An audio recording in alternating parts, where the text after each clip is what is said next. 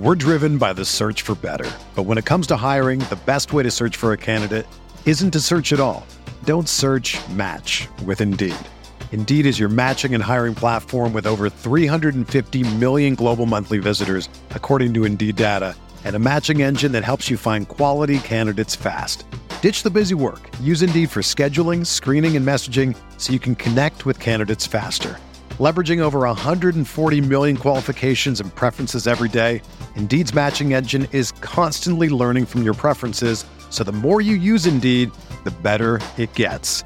Join more than 3.5 million businesses worldwide that use Indeed to hire great talent fast. And listeners of this show will get a $75 sponsored job credit to get your jobs more visibility at Indeed.com slash BlueWire.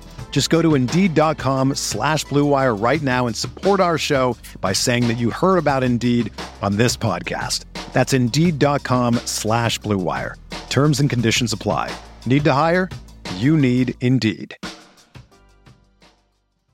Brandon Kravitz here with today's Fantasy Bites podcast. All the info you need in five minutes or less every single day. And if you want more content put out by RotoWire's best, visit rotowire.com slash pod.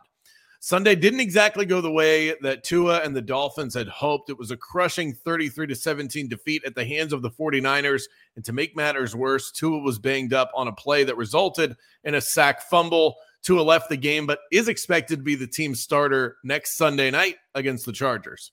The other quarterback on the field wasn't so lucky. Jimmy G had his foot rolled up on, left the game in a cart, and now has been ruled out for the season with a broken foot.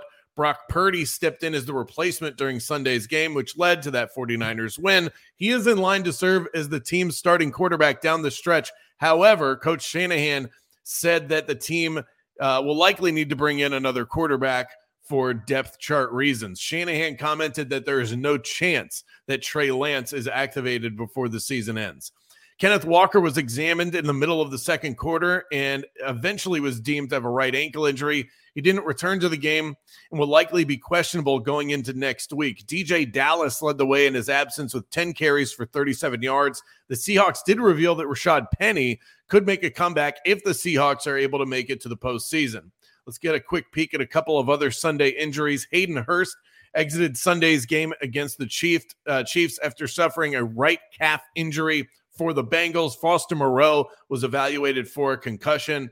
Coach John Harbaugh relayed that the knee injury that Lamar Jackson suffered in Sunday's game, which caused him to miss the remainder of the action, Tyler Huntley finished the game for the Baltimore Ravens. It's not a season ending issue for Lamar, something we'll have to track throughout the course of the week.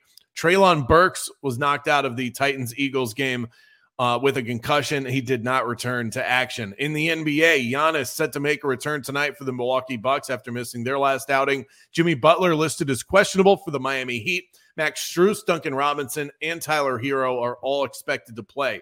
Jalen Suggs is out for the Orlando Magic tonight. Mo Bamba listed as questionable, and Tyrese Halliburton won't be able to suit up for the Pacers with a groin injury. Unfortunate because they take on the Golden State Warriors tonight. So they definitely need him out there.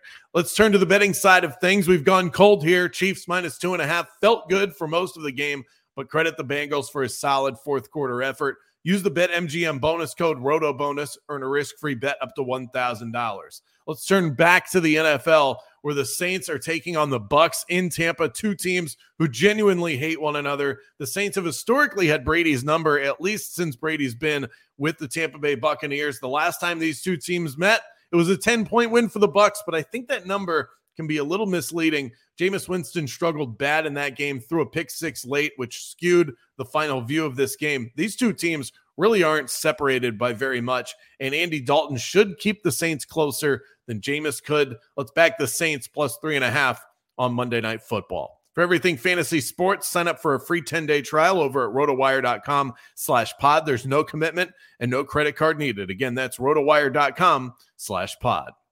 This is the story of the one.